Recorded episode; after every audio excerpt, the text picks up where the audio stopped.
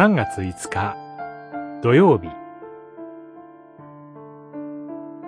御言葉に従うことに約束されている祝福。レビキ26章。3節から46節。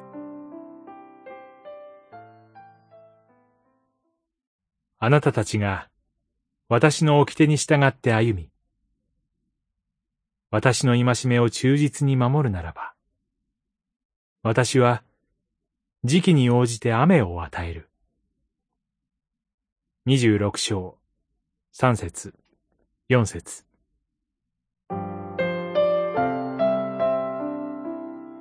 あなたたちが私の掟に従って歩み、私の戒めを忠実に守るならば、と言って、神は私たちにあらゆる祝福を約束してくださいます。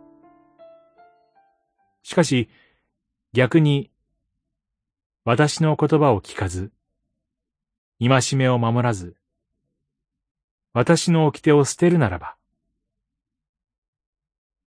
と言って、神は私たちにあらゆる災いを予告されます。それは決して、御言葉に従えばご褒美、御言葉に従わなければ罰則という威嚇の意味ではありません。御言葉を忘れたとき、私たちには、直ちに災いが降りかかる、ということを見越して、何とかそうならないように、神は前もって警告してくださっているのです。私たちを愛してくださるがゆえに、御言葉に従うとき、約束されている幸いを、私たちが味わうことができるように、神は望んでおられるのです。生活の中でのその都度の振る舞いにおいて、あるいは大きな問題に直面したときに、御言葉に従ってみること。その選択の中にすでに幸いが約束されています。必ずや御言葉に従ってみてよかったと思えるでしょう。祈り。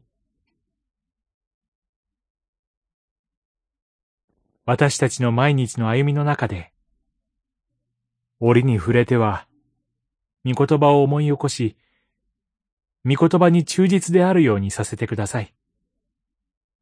とりわけ、深い悩みに捉えられたとき、厳しい試練にあるとき、御言葉を思い起こし、自分の考えではなく、御言葉に従わせてください。そこにある幸いを味わわせてください。